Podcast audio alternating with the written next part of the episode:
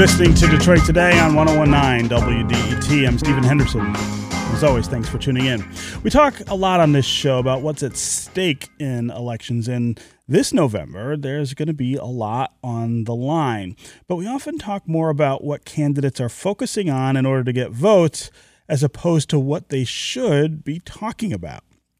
What are some of the next critical issues that Congress and pre- the president should be addressing in the coming years? Crain's Detroit Business this week published a series of six essays about some of those issues. And our next guest wrote an essay about how Michigan's mistakes in cities like Flint and Detroit should be informing a new approach to urban strategy. I want to welcome Anna Clark, Detroit based freelance journalist and author of the book, The Poisoned City Flint's Water and the American Urban Tragedy, to Detroit today. Anna, great to have you here. Good morning. How are you? Yeah. Great. So, uh, you write in your essay that Michigan has hard won experience that should inform a national urban agenda, especially now as COVID 19 and racial justice protests reveal municipal precariousness in a new way. Talk about how you envision Michigan's role in forging this new agenda. Well, it's true. We do have a lot of hard won experience, um, but I think that is exactly why I think we have a lot to um, bring to a, a, national urban agenda that is life affirming and that puts uh, people's essential needs or that is basic human rights right at the very center. And so one one example of that is might be, um, for example, the um, investing in uh, getting rid of our uh, lead pipes that deliver drinking water all across the nation in all kinds of communities. Um, this is uh, in the wake of the Flint water crisis. We uh, Michigan did adopt uh, stricter than national standards for testing drinking water and has a mandate for communities to get rid of its lead pipes over the next two decades, which is great. Um, and, and it's an investment in public health. It's an investment in education. It's an investment in infrastructure resilience um, and economic development. I would love to see a national urban agenda that takes that even further um, and improves upon it to the point that um, um all our communities have, can trust that their drinking water is not coming through a pipe built out of one of the world's best known neurotoxins. Yeah, yeah. So uh, when we talk about these things, I always come back to the idea that it, it, seems that we don't have any national urban strategy now. It's not that we need to change the strategy so much as I think we need to have one. And it's been a long time since, at the federal level at least, we've seen that kind of leadership.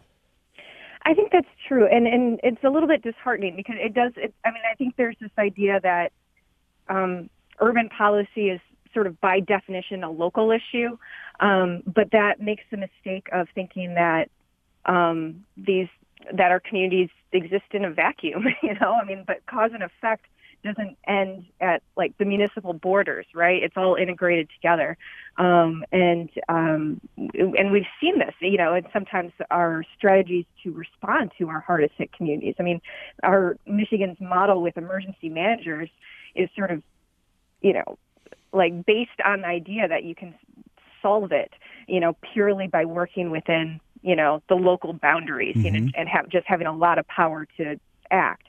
But as we've seen um, in Michigan, actually that isn't that effective in solving our chronic um, urban challenges, and you need a more integrated state and national uh, response to make sure that our basic needs, our basic rights, are being um, respected. Yeah. Uh, do you see anyone at the national or local level uh, embracing this in a way that's different from the past? Are there candidates that people should be taking a look at and saying, well, you're somebody who's actually got a strategy and maybe could get it uh, affected? You know, if we're in, in terms of like, you know, candidates for executive office for president, I I don't know because it, it, it isn't talked about too much. Um, I mean, the the national figure that first came to mind when you brought this up is one of your um, regular guests, Congressman Dan Kildee, who does often talk about mm-hmm. urban policy um, and how cities exist in as part of an ecosystem, as a part of a broader ecosystem that we need to um, be uh, addressing if we're going to be having any meaningful response, meaningful impact in people's lives. But um, I think it is a gap, and I think and I think sometimes people take issues that are, are champions of issues that would that that are sort of in effect um, in a, a, a meaningful urban policy, but like it's not always framed as such. Um, and, and that's interesting because we are in a year where municipal um, the vulnerabilities of cities is like really in the spotlight. I mean, every community, every community has been really hard hit by the way the pandemic has affected their um, city budgets, their their their community life, their schools, their their economies. The the the, the protests are, are, are have been revealing uh, longstanding inequities, bringing them right to the forefront. Um, if there's ever been a time for a meaningful, coherent, integrated national urban agenda that is plainly put out there and framed as such, this really seems to be the moment. Um, and so I look forward to seeing what national leaders step step into that and meet that. Hmm. Um, do you sense that there's big demand in places like Flint and Detroit for these kinds of uh, these kinds of strategies to take to take hold? I mean, are, are people clamoring for this? Well, I, yeah, I mean, I think they they are and have been for a long time. I mean, that's one thing that's been kind of interesting to see is like in Michigan. I mean, we have been debating, you know, what is the if nothing else a city must do for a long time, you know, because we have cities that have been um, that have that have lost so much, you know, and like and and, and so we've really had to grapple in very little literal terms with the with the with the bare minimum, you know, with austerity, with we've done this in bankruptcy court, we've done this, you know, um, with you know communities dealing with emergency management.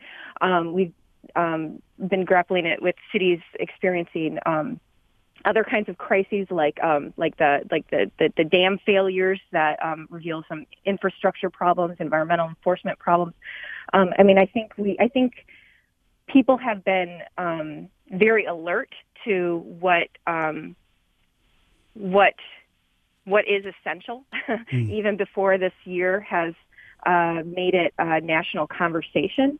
Um, and I would, I that's why I think it is meaningful to bring some of what's been learned from there, for better and worse, mm-hmm. um, into uh, in, into into the um, into the national political agenda. Yeah, yeah.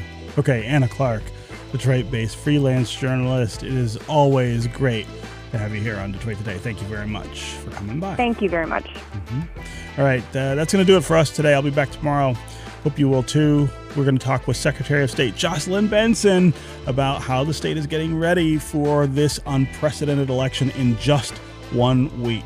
This is 1019 WDET, Detroit's NPR station, your connection to news, music, and conversation. We'll talk more tomorrow.